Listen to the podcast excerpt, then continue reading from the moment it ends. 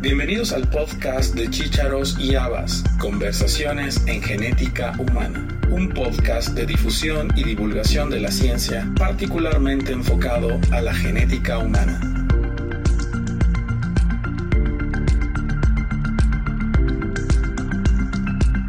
La doctora Esther Lieberman Hernández es médica genetista adscrita al Servicio de Genética Médica del Instituto Nacional de Pediatría en la Ciudad de México. Es experta en enfermedades raras, particularmente las enfermedades hereditarias del metabolismo, y es una reconocida portavoz del gremio médico en nuestro país. En sus más de 30 años de servicio en el instituto, ha participado en la formación de un número importante de médicos genetistas y pediatras, entre otras especialidades. En esta conversación, la doctora Lieberman nos da consejos prácticos para la vida desde un punto de vista médico, científico y humanista.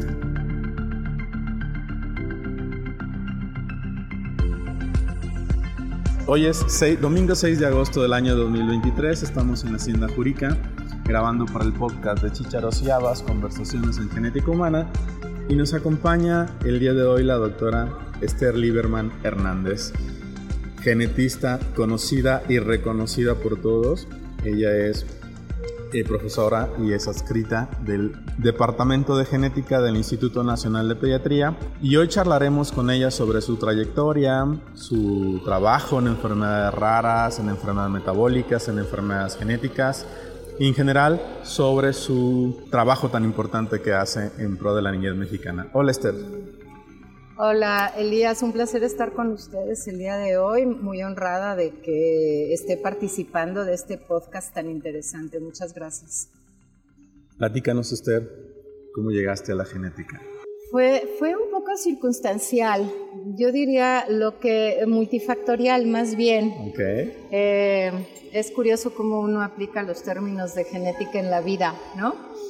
Y no te puedes no puedes disociar tu vida de lo que de tu vida no profesional de la profesional.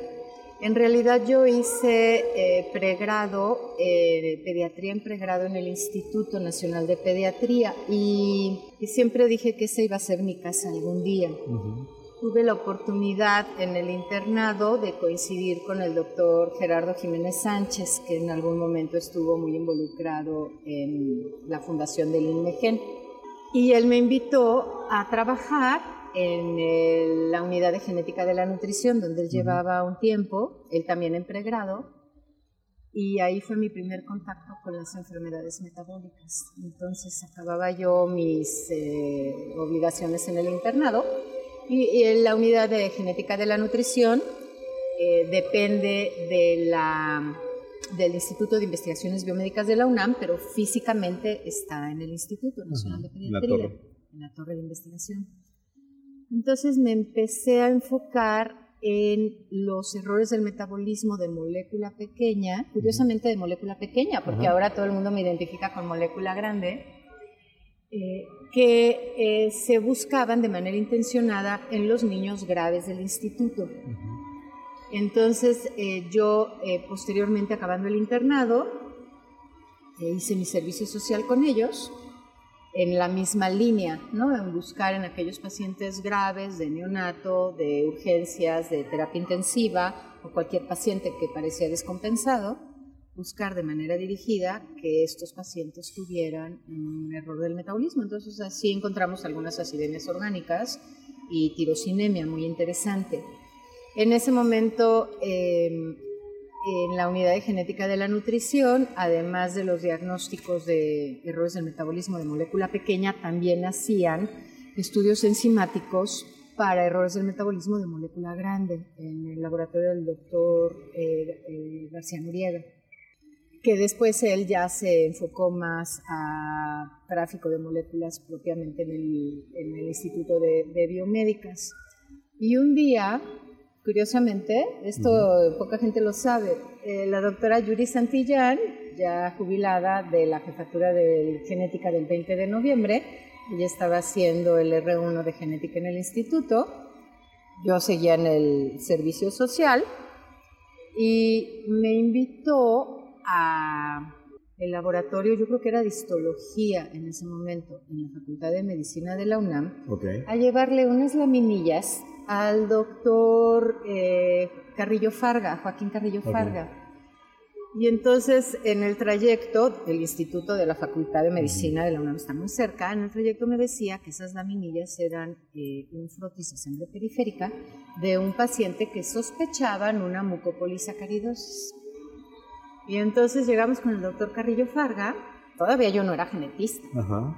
Y entonces eh, esa experiencia fue un parteaguas para mí porque nos sentó en el microscopio que tiene los eh, objetivos adjuntos para que él veía las laminillas y nosotros también al mismo tiempo. Y entonces resulta que las laminillas eh, perfectamente nos demostraban que en los linfocitos había inclusiones citoplasmáticas. Y entonces a mí se me hizo, bueno, hasta se me iluminan los ojos, me está viendo el doctor García cuando platico esto. A mí se me hizo maravilloso poder ver el efecto del depósito lisosomal en algo tan sencillo, barato y fácil de diagnosticar como es hacer un frotis de sangre periférica. Y entonces en ese momento empezó mi enamoramiento, porque esa fue la palabra, mi enamoramiento con las enfermedades de molécula grande, de enfermedades por depósito lisosomal. En ese momento cabe recordar, no voy a decir hace cuánto, pero pues eran enfermedades casi casi olvidadas, ¿no? eran enfermedades que pues no tenían tratamiento, eh, tenían mal pronóstico, o sea, no había un interés en general del profesional de la salud por las enfermedades. Y entonces empecé a hacer equipo con el doctor Carrillo Farga. Yo en su momento yo iba para pediatra. Yo estaba convencida que mi vida y mi futuro sí era en el Instituto Nacional de Pediatría, pero como pediatra. Y luego empecé a descubrir, obviamente con el tiempo del internado, el servicio social, que no, que mi camino estaba trazado en la genética. Curiosamente se dio la oportunidad de quedarme a cargo del diagnóstico eh, de los pacientes en el laboratorio de la Unidad de Genética de la Nutrición, que ahorita dirige eh, con otro nombre el diagnóstico de las moléculas pequeñas, la doctora Marcela Vela, con el apoyo de la doctora Belmont, pero en ese momento yo me quedé como a cargo de la parte clínica del laboratorio y en vez de entrar a la residencia, como era mi, mi objetivo, mi agenda, me quedé un año más eh, pues en este trabajo, ¿no? en este enamoramiento, porque las, los errores del metabolismo te enamoran, ¿no? Sí. Sí, sí. sí, sí, te enamoran y, y, de alguna manera el doctor García no me dejará mentir, este, transmitimos a las nuevas generaciones este enamoramiento y ese entusiasmo por estas enfermedades. Entonces empecé a hacer equipo, el doctor García Noriega se, se, desfasó, digamos, del abordaje clínico, de referencia clínica, regresó, como les comentaba, a la unidad de investigación, al Instituto de Investigaciones Biomédicas, y había una eh, bioquímica, una química en el en los laboratorios, Tere Murguía, que le interesó muchísimo el diagnóstico eh, bioquímico, los estudios enzimáticos. Y luego, con el doctor Carrillo Farga, empezamos a, bueno, llevaba mucho tiempo como histopatólogo con esto, pero se empezó a potencializar el diagnóstico clínico, bioquímico y citomorfológico de las enfermedades. Entonces empezamos a hacer una dupla o una tripleta muy interesante y de alguna manera empezábamos a, o las personas empezaron a virar su, atención hasta estas, hasta estas enfermedades. Y bueno, supongo que lo demás es historia. Yo entré a la residencia, en algún momento se pensó en la unidad de genética de la nutrición, la dirige el doctor Antonio Velázquez, que pues yo lo veo como mi mentor en este interés por las enfermedades metabólicas que hiciera yo una residencia mixta, un poco como lo hacen los americanos, que mezclas investigación con, con la parte clínica, total no se pudo, y, y, voy a evidenciar mi edad. Yo soy primera generación de tres años de residencia. Okay. Conmigo se inauguró, bueno, con mi generación cosa que creo que está bien porque, porque sí, cada vez creo que... Es más necesario. Los, sí, los requerimientos de los conocimientos este, cada vez eh, ameritan más, más estudio y más tiempo para eso. Eh, y luego, bueno, y algo también que sucede en el instituto, que es algo eh, muy particular del instituto, que el abordaje de las enfermedades metabólicas está fraccionado del de, abordaje del resto de las enfermedades genéticas.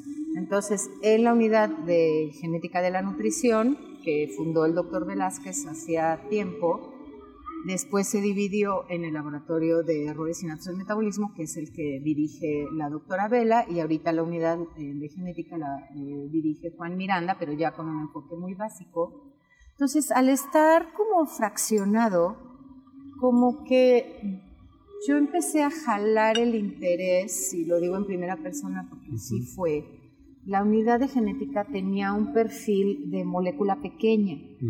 se, se, perdió un poco este abordaje de la molécula grande. Entonces yo fui como jalando la molécula grande con el doctor Carrillo Farga y que no estaba en el instituto en ese momento. Primero estuvo en la en su momento cuando yo lo trataba, iba yo a la Facultad de Medicina y luego en su práctica privada eh, y con Tere Murguía. Entonces eh, Tere empezó a, a, hacer eh, ensayos enzimáticos súper interesantes. Tenía una batería de ensayos enzimáticos, bueno, prácticamente todas, ¿no? Entonces empezamos a hacer diagnósticos interesantísimos, manosidosis, gangliosidosis, GM1 y GM2, diferentes mucopolisacaridosis, desfingolipidosis, este, pues obviamente Gaucher, Niemann-Pick, empezó a hacer una casuística muy interesante.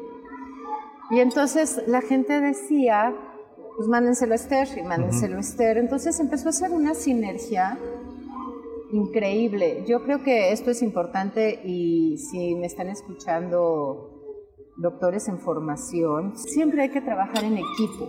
No se puede trabajar solo en este, en este negocio. Yo creo que en ninguno, pero en genética menos. Entonces, este, mis residentes, si escuchan este podcast, no me dejarán mentir, que siempre les digo que se lleven bien con sus compañeros, con sus colegas, porque esta sinergia, a fin de cuentas, al que beneficia es al paciente. Al paciente. Al paciente. Siempre tenemos que tener el enfoque que el que está al final del camino en esto es el paciente y en esa bondad, diría yo, que tienen los errores del metabolismo, te empuja, ¿no? Tu crecimiento también va a la par de esta práctica profesional. Entonces se hace un gana-gana en todo sentido. Y entonces de repente apareció, pues sí, lo voy a decir así, apareció el tratamiento para la enfermedad de Gaucher, que ya llevaba un buen tiempo eh, con otro nombre como no se le conoce ahorita. Uh Ceredase. Ceredase, Ceredeis famoso. Y resulta que había dos pacientes que fueron diagnosticados en el instituto, no por genética, por el doctor Reynés.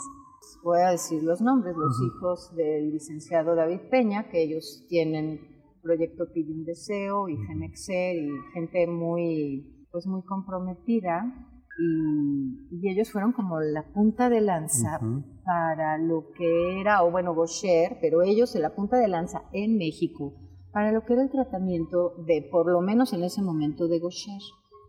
Y entonces de repente, no sé si fue 2003, 2004.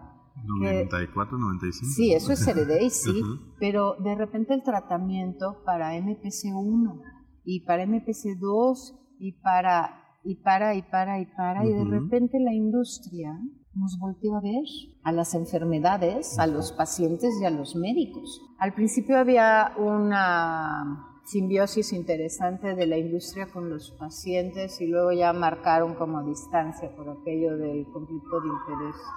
Y, y en el camino fuimos conociendo en esta sinergia que, que comento, eh, políticos, autoridades eh, políticas, que eso es muy importante. Eh, en, este, en este barco de las enfermedades metabólicas, donde cabemos todos y a diferentes niveles, no importa el nicho en el que estés, academia, investigación, industria, pacientes, ONGs, eh, los que realmente acaban tomando las decisiones que impulsan los tratamientos de estos medicamentos y de estos pacientes, pues son las autoridades de gobierno, ¿no? Entonces, hablando de esta sinergia, pues había que meter al, al barco a las autoridades.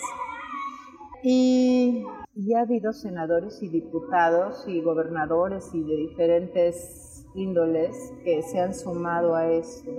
Y, y voy a decir la palabra, aunque suene un poco sobrado. Hay una parte que no se les debe de olvidar, que no se nos debe de olvidar, que se llama, lo voy a decir así, como generosidad académica. Si uno ha tenido la oportunidad de saber, de conocer, de prepararse, de, conocer los diferentes diagnósticos, obviamente no me dedico solo a lo lisosomal, me dedico a la dismorfología, me dedico a, me gustan también los pacientes con, se me hace un reto interesante los pacientes con eh, diferencias del desarrollo sexual. Y entonces eh, se empezó a hacer una simbiosis interesante entre industria, pacientes. También hay una parte de suerte y hay que prepararse mucho. hay, diferentes cosas. Uno es que en, el, en la línea del tiempo, en la línea del tiempo, el tiempo nos dio la razón que vale la pena ser constantes. También es eso, ¿no? Ahorita que hablas de suerte, dicen que la mejor forma de improvisar es la organización. Sí, también, por supuesto. La suerte, la suerte la vas a encontrar trabajando. Por supuesto. No te va a llegar. Sí, sí, pero hay una serie de situaciones afortunadas, inesperadas. Por ejemplo, el que de Gaucher brincaran a, a las otras enfermedades lisosomales. Eso es muy importante. Que no nada más se limitó con, con con toda la tecnología y gracias al lisosoma, ¿no? Porque el lisosoma también es, es un organelo generoso, el lisosoma, sí. Y ahora reivindicado. Reivindicado, claro, eso está padre que lo pongas. Se reivindicó al lisosoma, por supuesto. Antes era solo la aspiradora de los desechos. Y en esa sinergia, o sea, fue un gana-gana de todo el mundo. ¿No? La industria empezó a voltear a las enfermedades lisosomales y las enfermedades lisosomales fueron la punta de lanza. Yo lo veo como la punta de lanza en México. No sé si en otros países creció diferente, porque obviamente mientras aquí estábamos en lo lisosomal, pues los gringos ya tenían North y ya tenían porfa, no sé cuándo cuando lo, bueno, las asociaciones de enfermedades raras, este, ¿cómo se llama? IRDIRS, sí creo que es IRDIRS, pero bueno, International Rare Disease Association, eh, a, la, a, la, par que, que, en México estaba el crecimiento, la sensibilidad de las enfermedades lisosomales, pues había también una revolución global, diría yo, pero sobre todo americana ¿no? y, europea, de la atención de las enfermedades raras. Y además súper importante recordar que el movimiento lo hicieron los pacientes, sí. ¿no? No nosotros, no la industria, eh, no los científicos. Entonces el paciente sigue siendo el, el centro. Bueno, yo así lo veo, ¿no? Yo soy clínica totalmente. Y y una cosa llevó a la otra.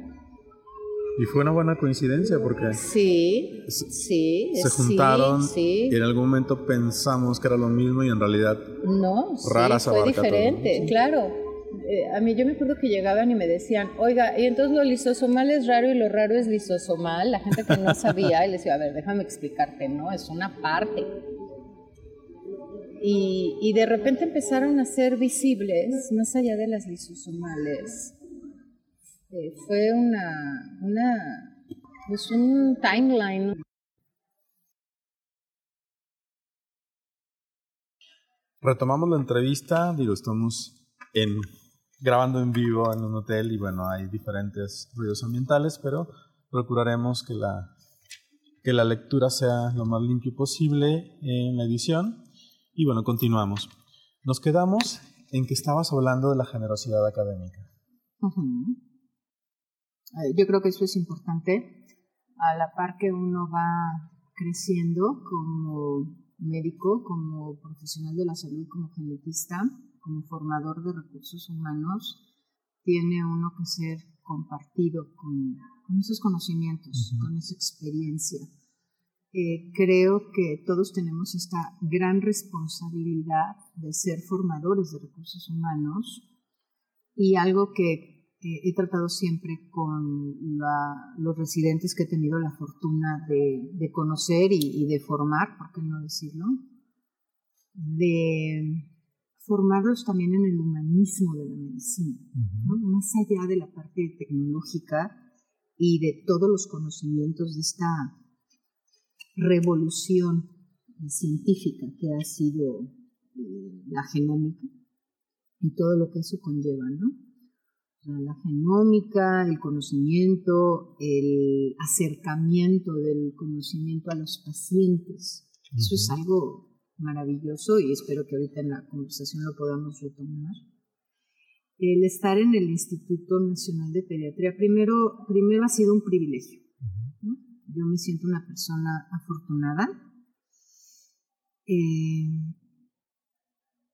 hay eh, pues yo no sé si los planetas se alinean con uno, si, si esta... O no se acomodan en la alineación. Exacto, sí, sí. Hay una serie de situaciones que a lo mejor salen, salen y no de, de la trayectoria que uno tiene, ¿no? Siempre hay, como es la vida, ¿no? Cosas positivas, cosas negativas y uno va ahí navegando. Pero bueno, se dio la oportunidad en su momento de que acabando la residencia, la doctora del Castillo, pues que es también mi mentora, y la doctora Carnevale, ambas son mis mentoras y profesoras. Eh, una de las escritas eh, que estaba en el departamento, justo acabando la, residencia, ella sale y en ese momento me ofrecen quedarme de, adscrito. Entonces te digo, eso es algo que, que, no... Ocurre pocas veces. Sí, que sale, que sale de tu... que no depende de ti o sí depende de ti, pero también hay una situación afortunada, ¿no? Eh, y también tiene uno que estar como, como ahí en el momento preciso, en el momento preciso, en, en, el timing preciso que ocurren las cosas. Y eso, eso ha sido, eso quiero compartir también el mensaje, hay que estar allí para que te toque, ¿no? Si cambias de línea, si haces otras cosas, pues a lo mejor ya no te tocó, claro. ¿no? Entonces también hay que tener constancia en esto. Hay que tener una línea de, perfil. No es una carrera de velocidad, es una carrera de resistencia. No es una carrera de velocidad, la velocidad no existe realmente aquí. Y bueno, estando en el instituto, es un centro de referencia nacional.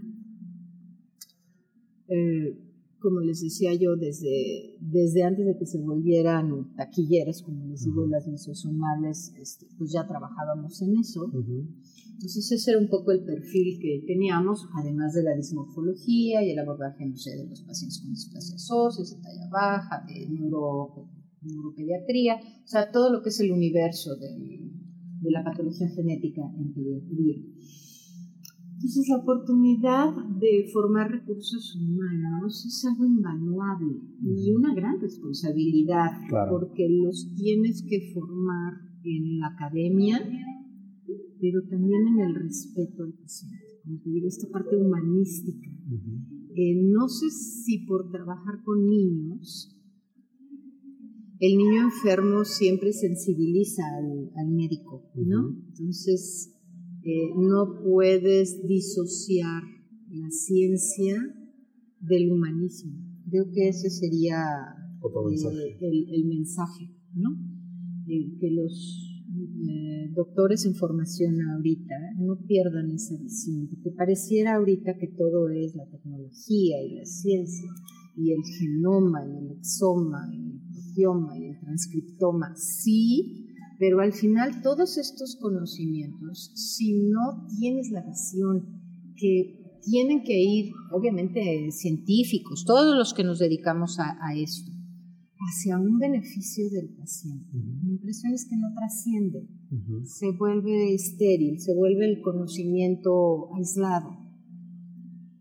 Entonces, el instituto me ha permitido estar en contacto con el crecimiento de los residentes. Eso es maravilloso, cómo llegan llegan a la residencia pues ávidos, pero sin mucho conocimiento de qué va la residencia, como llega todo el mundo, obviamente. Y, luego vas viendo, eh, eh, a mí su entusiasmo me contagia, como aún que es pesada, es muy pesada la residencia en el instituto, hay mucha carga de trabajo, mucha este, demanda académica, y cómo sacrifican tiempo libre, familia, viajes, o sea, pareja, eh, situaciones que pues uno lo vivió también porque tienen esta meta. Entonces, este, yo espero que si alguno de los residentes o ex residentes me están escuchando y además darles las gracias, porque es un privilegio, yo así lo veo, es un privilegio tener y una responsabilidad tener el rol de formar a los muchachos, ¿no? Y creo que el tiempo nos ha dado la razón. Los residentes que salen del Instituto Nacional de Pediatría se les reconoce ¿no? Su formación, tanto científica como académica, como humanística, siempre, como les digo, siempre nos hacen quedar bien a, donde, a dónde van, ¿no? En general son muchachos triunfadores, son muchachos con, con metas. Entonces, creo que esto yo llevo, este es mi año trigésimo primero, llevo 31 años en el instituto más los que estuve en la unidad de genética de la nutrición. O sea, soy un, este, ¿cómo le dicen? ¿El inventario? ¿Historia viva? Sí, sí. ya, ya, este, eh, ustedes no están por saberlo, pero en este evento en el que estoy con el doctor Elías nos dimos cuenta que ya somos de la generación, este, ya no joven. no, y de eso se trata. Claro. De eso se trata. De evolucionar que ese entusiasmo que en su momento somos como una generación eslabón, ¿no? Sí, sí. Unimos a las generaciones fundadoras de la genética en México. Iba a decir del pasado, pero fundadoras suena mejor. Son fundadoras, son, no sé, el doctor Salamanca, el doctor Liske, el doctor Armendáriz, la doctora Carnevale, la doctora todas, la doctora Alonso, la doctora Kaufman. O sea, todas estas generaciones que iniciaron la genética en México, que fueron nuestros profesores, nosotros somos un eslabón académico y científico para las nuevas generaciones. Y creo que tenemos esta responsabilidad, no lo había pensado, esta responsabilidad de, de que las nuevas generaciones conozcan la trayectoria, de dónde vienen. Así es, totalmente de acuerdo. Muy importante. Y ahí va enlazada mi siguiente pregunta. Bueno, ya mencionaste que tienes 31 años en el instituto y recientemente el instituto acaba de celebrar sus primeros 50 años. ¿Qué representa para ti haber formado dos terceras partes de esta historia. Eh, te digo, yo me siento una persona afortunada y de alguna manera he tratado de de esta suerte, porque sí hay, hay una parte de suerte, pero también una parte que uno tiene una trayectoria y una meta. Entonces, me gusta la palabra sinergia, porque es como una suma de factores. Claro este, estocásticos y personales, ¿no? Eh, lo estocástico, ahora sí que lo epigenético es algo que puedes o no modificarlo, pero depende de ti también, eso, eso es muy importante. Uno tiene que tener esta trayectoria y tratar de, de que la trayectoria tenga una energía positiva. es importante ser cauto en tus decisiones y aprovechar las oportunidades no atropellar a la gente en el camino, también eso, en este crecimiento personal hay que tener cuidado de no de no atropellar a los demás en el camino porque la energía la energía se regresa buena y mala. Yo, yo tengo ahí mis este, teorías de esto. Uno de los momentos más felices de mi vida tengo tres momentos felices en mi vida. Eh, cuando me casé fue la verdad me fue ya no tengo, ya no estoy casada, pero me fue muy bien. Cuando nació mi hija y cuando la doctora del Castillo me invitó a pertenecer al instituto, fue un parteaguas. Porque te digo que yo desde pregrado, yo quería quedarme en el instituto. Yo cuando llegué al instituto fue como un imán que, que yo me sentí parte. Y entonces a lo largo de estos 31 años, efectivamente soy parte de la institución. Claro, Y la pertenencia también es muy importante porque te da rumbo, te da referencia, te da crecimiento. No, no está uno solo, eres parte de este equipo, ¿no? Porque además, siendo genetista, tienes contacto con otras especialidades. Entonces, he tenido la oportunidad de, por ejemplo, soy la profesora de enlace con los pediatras. Entonces, también la responsabilidad del pediatra que esté sensibilizado al abordaje de las enfermedades genéticas. Enfermería también, bueno, hasta trabajo social doy clases. Entonces, de alguna manera, este equipo que formamos todos los profesionales de la salud que están a favor de la niñez mexicana. Entonces lo asumo como una gran responsabilidad y un gran honor también, ¿no? Y, y sí, creo que, creo que algo que, no sé si me caracteriza, pero procuro hacerlo, es eh, transmitir este gusto, este gusto por la genética, por el paciente, por el conocimiento, por la pasión. Sí, creo que esto es una responsabilidad también grande. Al, al, al profesional que está en formación, compartirle esa experiencia, ¿no? De que este, estás tomando una decisión importante y trascendente. Entonces te decía de cómo llegan en los primeros días de la residencia a cómo acaban.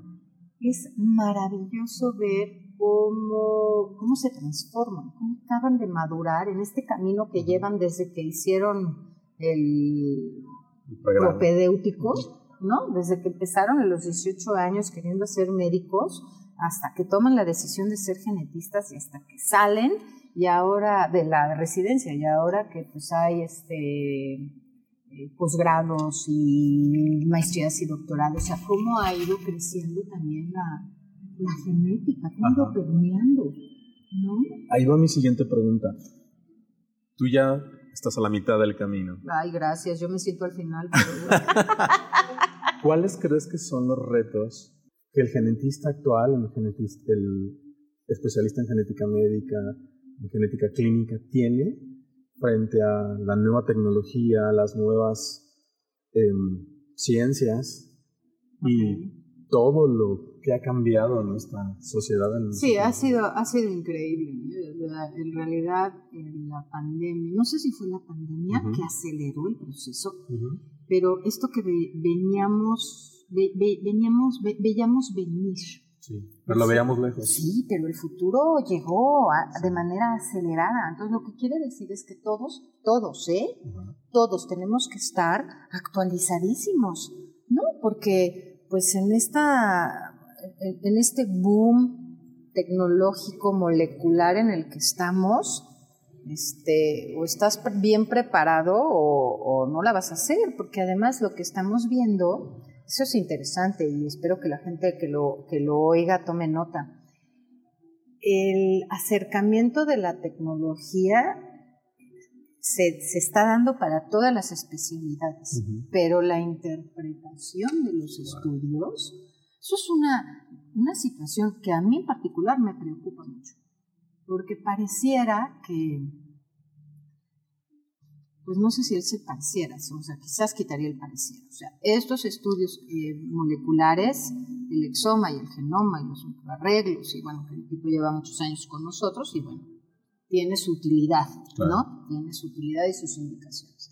Pero este boom de vamos a hacerle estudios moleculares a todos, primero, no todos los pacientes eh, son candidatos a hacer los estudios sea, no son estudios de rutina, por lo menos no se han hecho todavía de rutina. Tiene que haber indicaciones muy precisas y con un asesoramiento preprueba para que los pacientes sepan qué esperar de la prueba. Y qué no esperar también. Sí, porque la, primero, el índice de detección pues, es como de un 40%. Pues pareciera que una vez que te hacen el genoma, es como la bola de cristal que te va a dar las respuestas. Primero eso, luego a veces, aún haciendo el estudio, los datos no son eh, concluyentes. Así es.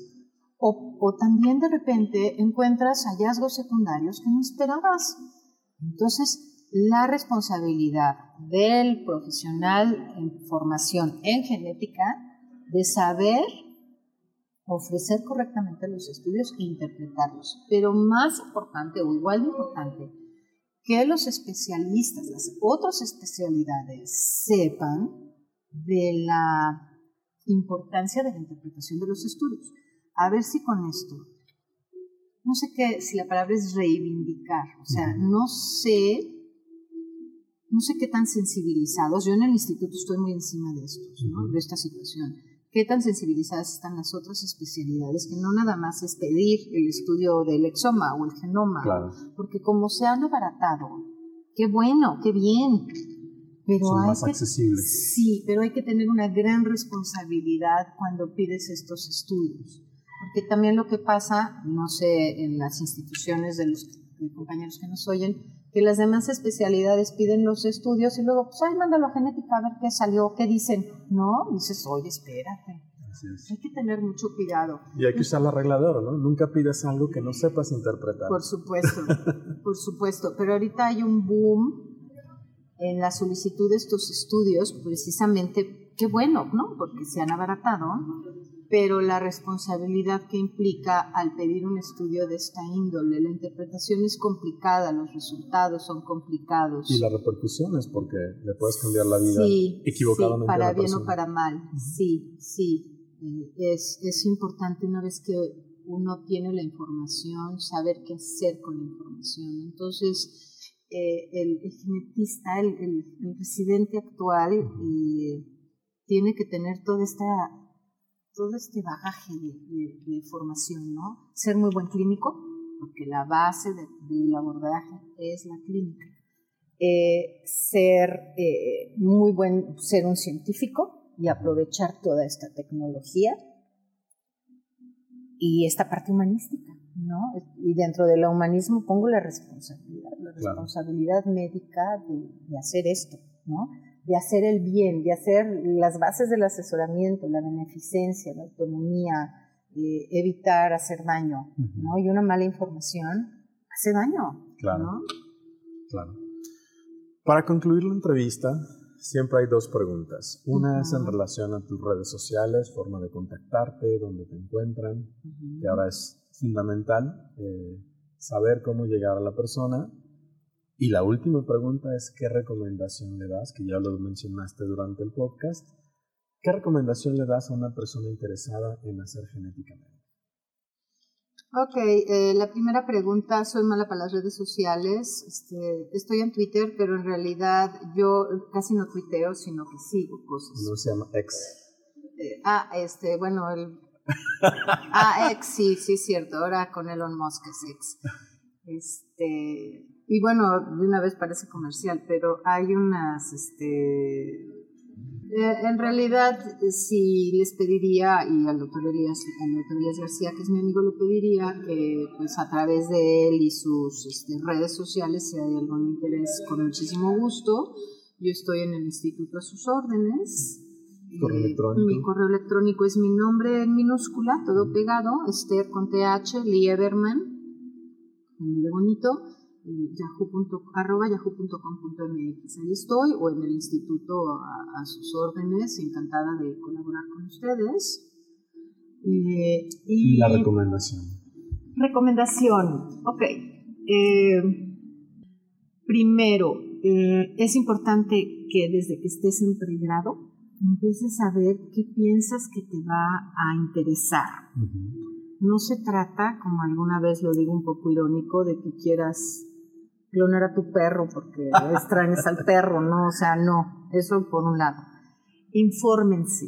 Sí. O sea, sí es importante llegar a la residencia de lo que hagan teniendo cierta idea y como, pues sí, cierta idea del programa de estudios. O sea, parece increíble, pero cuando entrevistamos a los chicos no tienen a veces ni idea de en qué sedes, Ujú.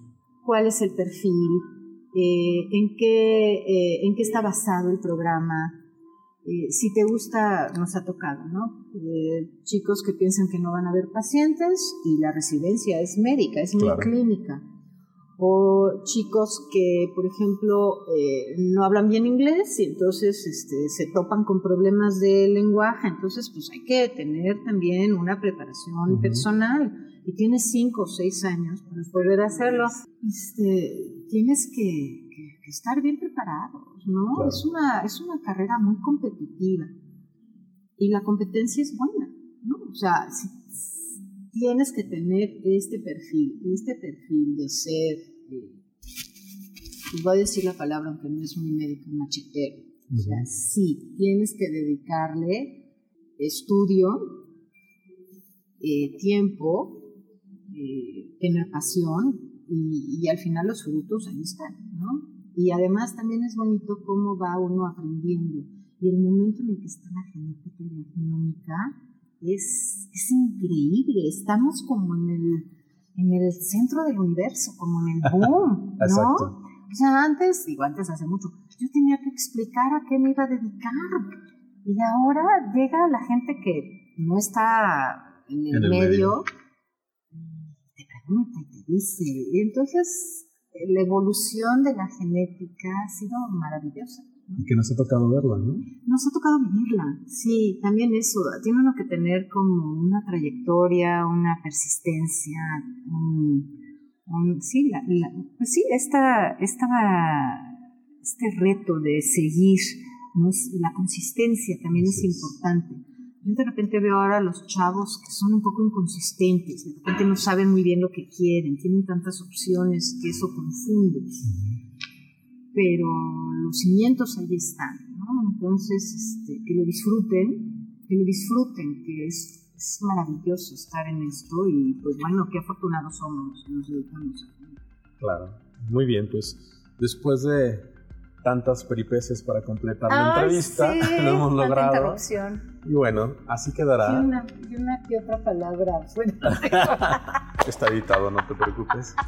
Te agradezco mucho el tiempo y la disposición para esta entrevista, para este podcast. Este, estoy seguro que hay muchas personas que, que lo habrán escuchado con interés por, por, la trayectoria que tienes, por la reconocida que eres. bueno, la, la, todas las recomendaciones y consejos que nos has dado para, para este camino en la genética. Este, Muchas que gracias. No, que no sea la única entrevista. Pues estoy a sus órdenes en el instituto y a través del doctor Elías. Ha sido un placer estar con ustedes y, y, pues nos seguiremos viendo en este, en este mundo, en este camino de la. Y pues muchas gracias al doctor Elías y a, y a los escuchas. Muchas gracias. Gracias.